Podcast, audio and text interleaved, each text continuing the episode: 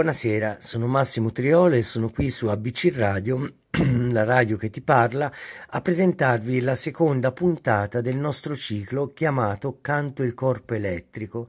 Ogni 15 giorni saremo assieme per presentare una rubrica che ha per tema appunto la poesia e i poeti. Parleremo quindi eh, di poeti e poesia e vi esorto a ascoltarci attraverso il sito internet www.abcradio.it o sulla pagina Facebook ABC Radio, la radio che ti parla, e esplorare altre possibilità dopo aver visitato siti e portali di ABC Radio. 342 28 97 551 è il numero di telefono se volete spedire messaggi, suggerimenti o comunicare con noi per mezzo di WhatsApp. Questa sarà una puntata speciale all'interno di questo nostro ciclo, eh, una puntata interamente dedicata eh, al mio audiolibro di recente uscita per la Nulla di editrice dal titolo Bruciando. Vi proporrò alcuni brani, alcune poesie che io ho scritto e recitato, accompagnato eh, da pianoforte e altri strumenti a corda ehm, e in cui eh, cerco di dare voce alla mia poetica. Cominciamo però con un mio breve scritto che introduce alla mia visione personale del fare poesia, condivisibile o meno, questa è. La mia poetica definisce e ridefinisce territori, è erratica o nomadica e cuce reticoli di simboli, immagini e significati acentrati e agerarchici. È essa stessa intesa come vivente e ogni sua singola declinazione è in dialogo con le altre. Anzi, il più profondo significato delle mie poesie rimane interdetto o non compreso se non le si fanno dialogare fra loro. È poesia che inscena esistenze in un quadro in cui non si possono afferrare, possedere, ma solo abitare dall'interno. Azzardando una similitudine, si può pensare qualcosa di analogo nella dimensione del desiderio e dell'amore. Per un doppio verso, direi. L'amore, il suo senso più alto, non porta al desiderio di possesso se non nella dimensione sua più ludica. Ogni altra forma e manifestazione di volontà di possesso che sono una questione politica all'interno del discorso circa l'identità, è deleterea e anzi negatrice di una forma quantomeno matura, se non oblativa di esso. Questo per intendere che l'amore lo si abita e amante e amato si incontrano all'interno di un certo paesaggio, che non è solo un luogo fisico dei corpi, ma territorio dell'anima, Similmente la mia poesia, nel gesto stesso di essere espressa, per così dire, creata, è frutto sì di un sentimento forte, pervasivo, viscerale, ma anche tale da risultare simile a un intenso profumo. Avvertiamo che ha in sé e ce la rende tutta concretezza sensoriale, ma non lo si può afferrare, stringere in pugno, e questo anche se ci si ubriaca della sua intensità. Ancora una volta quella del possesso è una postura della volontà che risulta fuorviante. V'è qui qualcosa di inafferrabile per quanto vivo e vitale, potente, cogente dal lato del sentire. Torno al discorso del territorio, che è legato a sua volta al concetto di identità, e dico che la poesia è un territorio, un territorio che chiama a essere appartenuto, abitato, talvolta condiviso. Considero la cultura alla stessa stregua un luogo, sì, da definire e ridefinire nell'ambito più ampio di continue entrate e uscite da esso. Il poeta poi, nella mia personale visione, non descrive quadretti, oleografici magari e contemplativi, o almeno non solo. Il suo compito è eminentemente di guarire o ferire. Ridotta all'osso, questa è la mia personale idea. Si può guarire ferite con la poesia come creando un balsamo miracoloso, o le si possono infliggere, si possono a loro volta infliggere per poi sanarle e viceversa. Il gesto poetico è scudiscio come carezza, entrambi valgono, entrambi sono espressione di una poetica che si voglia davvero vitale e significativa. Quanto al ruolo della poesia e della cultura in senso lato, direi che sono strumenti, li si possono usare bene o male, a scopi ispirati e illuminati, come anodini se non pericolosi, e considerarli tali non esclude che abbiano qualcosa di portentoso e luminoso, ma in quanto manifestazione di ciò che è più umano, la poesia dovrebbe farne un uso che per quanto disinvolto e virtuoso non sia retorico in senso sofistico, ma vero e vitale, autentico e tale da perseguire l'umano come fine e non come mezzo. Benissimo, si conclude questa prima parte del nostro nuovo appuntamento. I miei saluti vanno ad Anna di Livorno, Gino di Vimercate, Ennio di Torino, Leo di Montrepoli, Gianna e Federico di Arezzo, che nel corso della scorsa puntata hanno chiamato per farmi i loro saluti. Adesso vi lascio un po' di musica e riprenderà la trasmissione a brevissimo. Grazie e arrivederci.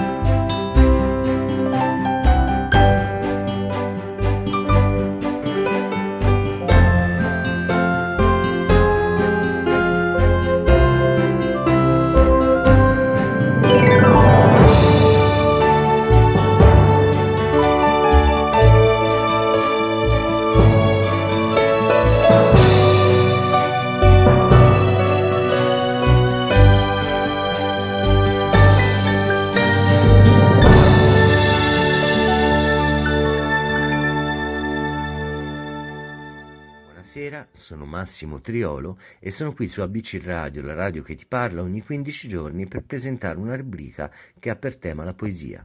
Parleremo di poeti e di poesia, quindi vi esorto ad ascoltarci attraverso il sito internet www.abcradio.it o sulla pagina Facebook ABC Radio, la radio che ti parla e esplorare altre possibilità dopo aver visitato siti e portali di ABC Radio.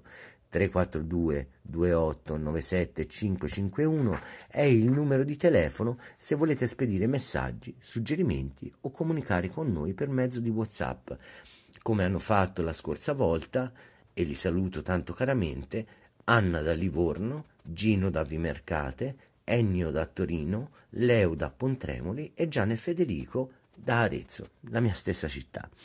Bene, vado a cominciare una puntata singolare, questa, questo secondo appuntamento, un appuntamento singolare nell'ambito di Canto il Corpo Elettrico, ovvero sia una puntata dedicata interamente al mio recente audiolibro Bruciando, un audiolibro composto da ben 22 tracce di poesia in sodalizio con la musica ma prima di proporvi alcuni brani da esso vorrei leggervi alcune righe sul mio eh, modo di intendere la poesia.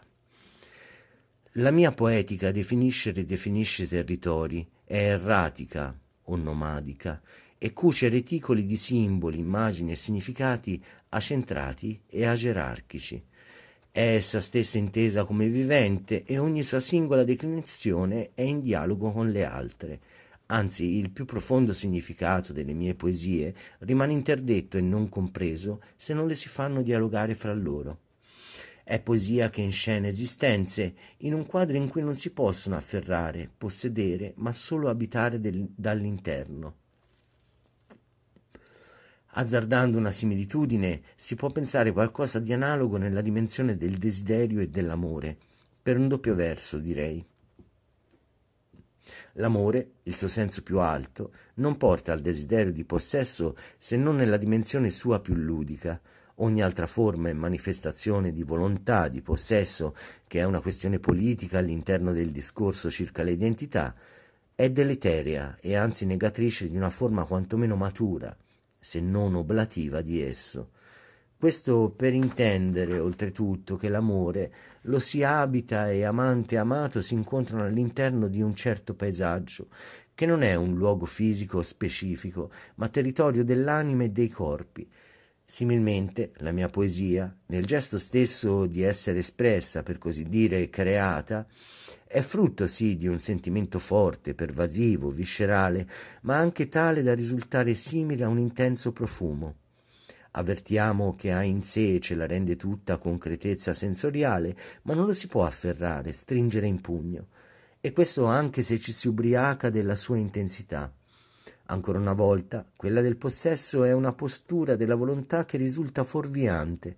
V'è qui qualcosa di inafferrabile, per quanto vivo e vitale, potente, cogente dal lato del sentire.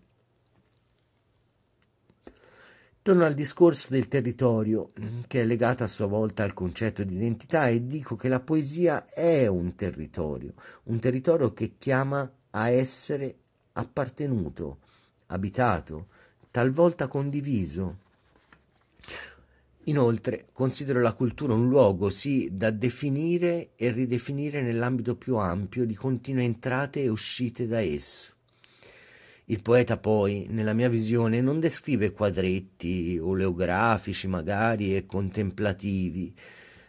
Il suo compito è di guarire o ferire, ridotta all'osso, questa è la mia personale idea. Si può guarire ferite come curando attraverso un balsamo miracoloso e le si possono infliggere o si possono infliggere per poi sanarle e viceversa.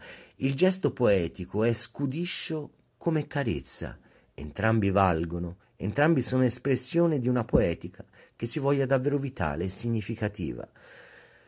Quanto al ruolo della poesia e della cultura in generale, direi che sono strumenti, li si possono usare bene o male, a scopi ispirati e illuminati come anodini, se non pericolosi.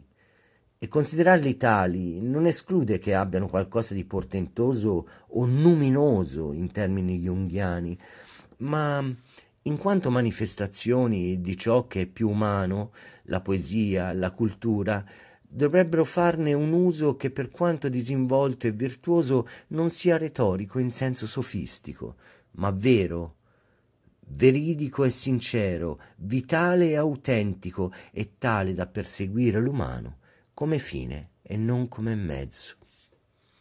Benissimo, questa era la mia personale idea sul fare poesia, nello specifico il mio modo di intenderla e farla e a seguire potrò condividere con voi alcuni eh, brani, alcune liriche musicate dal mio libro, audiolibro, Bruciando, edito dal Nulla Die e in vendita su tutti gli store online che curano audiolibri e ebook.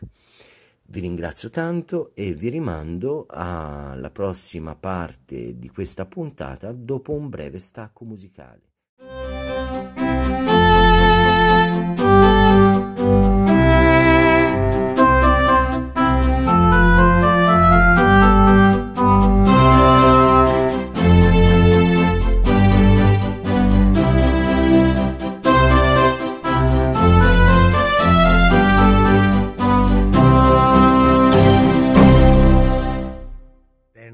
Ritrovati su ABC Radio, la radio che ti parla. Numero di telefono per comunicare con noi 342 28 97 551. Bene, ho, nella prima parte di questa puntata di Canto il Corpo Elettrico vi ho letto alcune righe sul mio modo di intendere la poesia. Ehm, adesso vi introduco a quattro mie liriche tratte dal mio audiolibro Bruciando, edito da Nulla di Edizioni e consistente di 22 tracce di poesia in sodalizio con la musica. I brani in questione verranno mandati eh, in successione senza il mio intervento. Adesso vi elenco semplicemente nell'ordine in cui saranno mandati in onda i titoli dei relativi brani. Brano primo La corte del pianto, brano secondo Non tattile, brano terzo In te musa perfetta, brano quarto 0x0. Adesso vi lascio un po' di musica e a seguire le mie poesie dall'audiolibro Bruciante.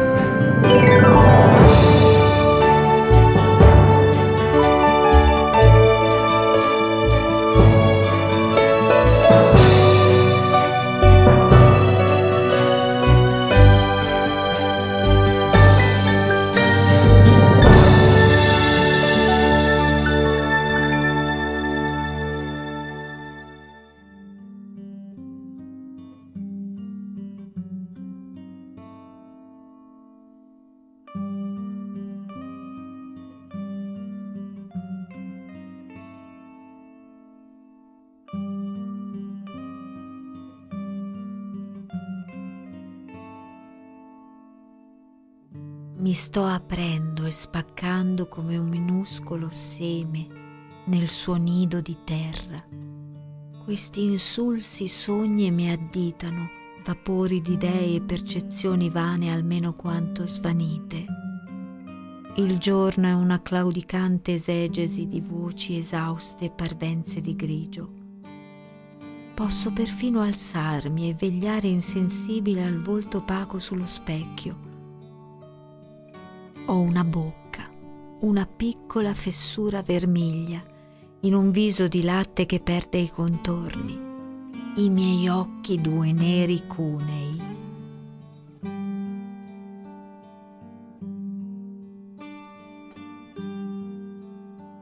Sto appesa all'uncino della notte, la mente viscerata e sanguinante, dolente come una preghiera misconosciuta i pensieri sono una muta di fughe psicogene che lasciano morte pelli fin sul davanzale della finestra morso da un sole edace.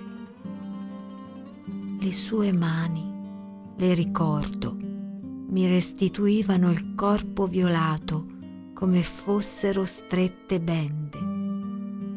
Il mio corpo è un fardello troppo greve per quanto esile e come defilato nella sua forma divinamente assente. Le parole marciscono come fiori in questa calura gonfia di odori spessi. Il loro florido carnato di un tempo le sta abbandonando. Vanno fioccando la propria consunzione come cenere. Descrivono piccoli turbini simili a diaspore di pulviscoli finissimi, splendenti moncherini di luce V'era una saggia ragione per indugiare sulla soglia di giorni che chiamai a raccolta come scolaretti bizzosi e svagolati, estranei al comando di una coscienza vigile e precisa come un compasso. E la soglia divenne un precipizio e i cardini del tempo gemettero e si spezzarono, consumati come fragili, ossa osteoporotiche. Adesso sono al punto esatto dell'inizio, sbriciolata e permeabile, come se non fosse accaduto nulla al mio corpo scavato da lame di carne. Sono meravigliosamente insensibile e ho dentro mondi non tattili. Sono un petalo sul palmo del vento una creatura crudele e perfetta chiusa nel suo rostro insanguinato, come i segreti sepolti in un nome roso dai licheni.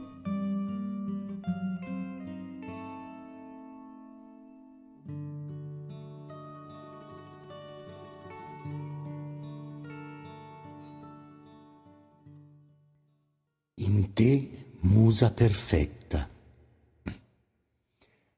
la strada era quella stessa di sempre, profonda, sciamanica, mistica e segreta, fucinante luce come un primo pubescente sogno erotico. Dritta come la schiena perfetta di Neoterica Naiade, si allungava attraverso il deserto, disossando i miei sogni cloroformizzati. Ho una visione abbagliante, prima e ultima stasera, qui fra le mani della mente, un tempo rattrappita nel culmine del giorno, correndo in braccio al genocidio delle ore e galoppano le lancette su figure screscenti e simmetriche contro la lente del caleidoscopio universale. La luna nodina di sempre, indolente presso l'umana vicenda, varca i cancelli di un crepuscolo gemmato di stelle prolettiche e l'abbaglio si fa perfetto. Un certo numero frusciante di onde insiste la riva, un certo numero senza numero di pensieri mi aggredisce senza tregua, disegna forme ancestrali cavalcanti luce, denigra la mia approssimazione al silenzio e iacula sul grembo della sabbia, mi vuole martire vate, cantore e vittima, carnefice delle piccole consuetudini usate di sempre. Vedo la tua veste respirante aderire come una diafana benda al tuo costato fatale. Potrei venirti incontro su qualche ponte o aspettarti in una strada ferrata di ruggini dimenticate, col respiro dell'orzo, verde e sconfinato qui vicino. Potrei infine essere qui con te, proprio nella brace dell'amore, candendo le tue labbra di luminosi baci, errando sul filo della consunzione della ragione, ululante i miei rachitici sforzi poetici, fino a discendere le tue tempie come una salsa stella. Questa notte, magniloquente e sontuosa, declama la sua alterigia in punta di parole, cercando di seguire il canovaccio dell'estasi, insegnandoci la saggezza dello sciacallo, puntando l'indice su un mondo antelucano che regolarizza l'abominio, facendolo senza dare scacco alle proprie intenzioni e governando un perimetro minuscolo di minuscola assuefazione alla mancanza di senso del dolore, atavico come un abbraccio, originario come il lamento, debordante lo scenario e inneggiante a un nulla ben vestito. Recito la scena perfettamente scenica delle tue cosce orlate di luna, mi invento giochi nuovi per differire le tue labbra e poi in te, musa perfetta come la morte, trovo l'abbraccio che il mondo mi negò. La strada era mortalmente precisa, come disegnata, e sembrava slanciarsi verso le prospettive, tutt'altro che esigue, di una fine straripante e stellare. Non scorderò la mistica spina che era, quanto a digiuno fosse di curve, quanto portasse fino al limite. Vedo lucidamente la peripatetica profilassi evangelizzante del potere ingiungere cammini che si gettano nell'acuzie delle proprie psicopatologie, un'insania gabellata per nuova tonica in salute del suo verbo sociale tra due floride fossette. Vedo il suo sorriso ed è simile al ghigno di una ferita aperta Immarcescibile la tirannia dell'uomo sull'uomo, immarcescibile l'amore cantato, radio libretto fa lo stesso, immarcescibile il genio dell'autodistruzione, immarcescibile il giardino delle false morali, immarcescibile è questa soppopera dei ruoli stabiliti. Ma in te, musa provvidenziale, trovo l'abbraccio che il mondo mi negò. La strada era e adesso non è più. Vi avevo convogliato l'intero della mia vita e altre minutaglie, ma adesso il mio sentiero sei tu.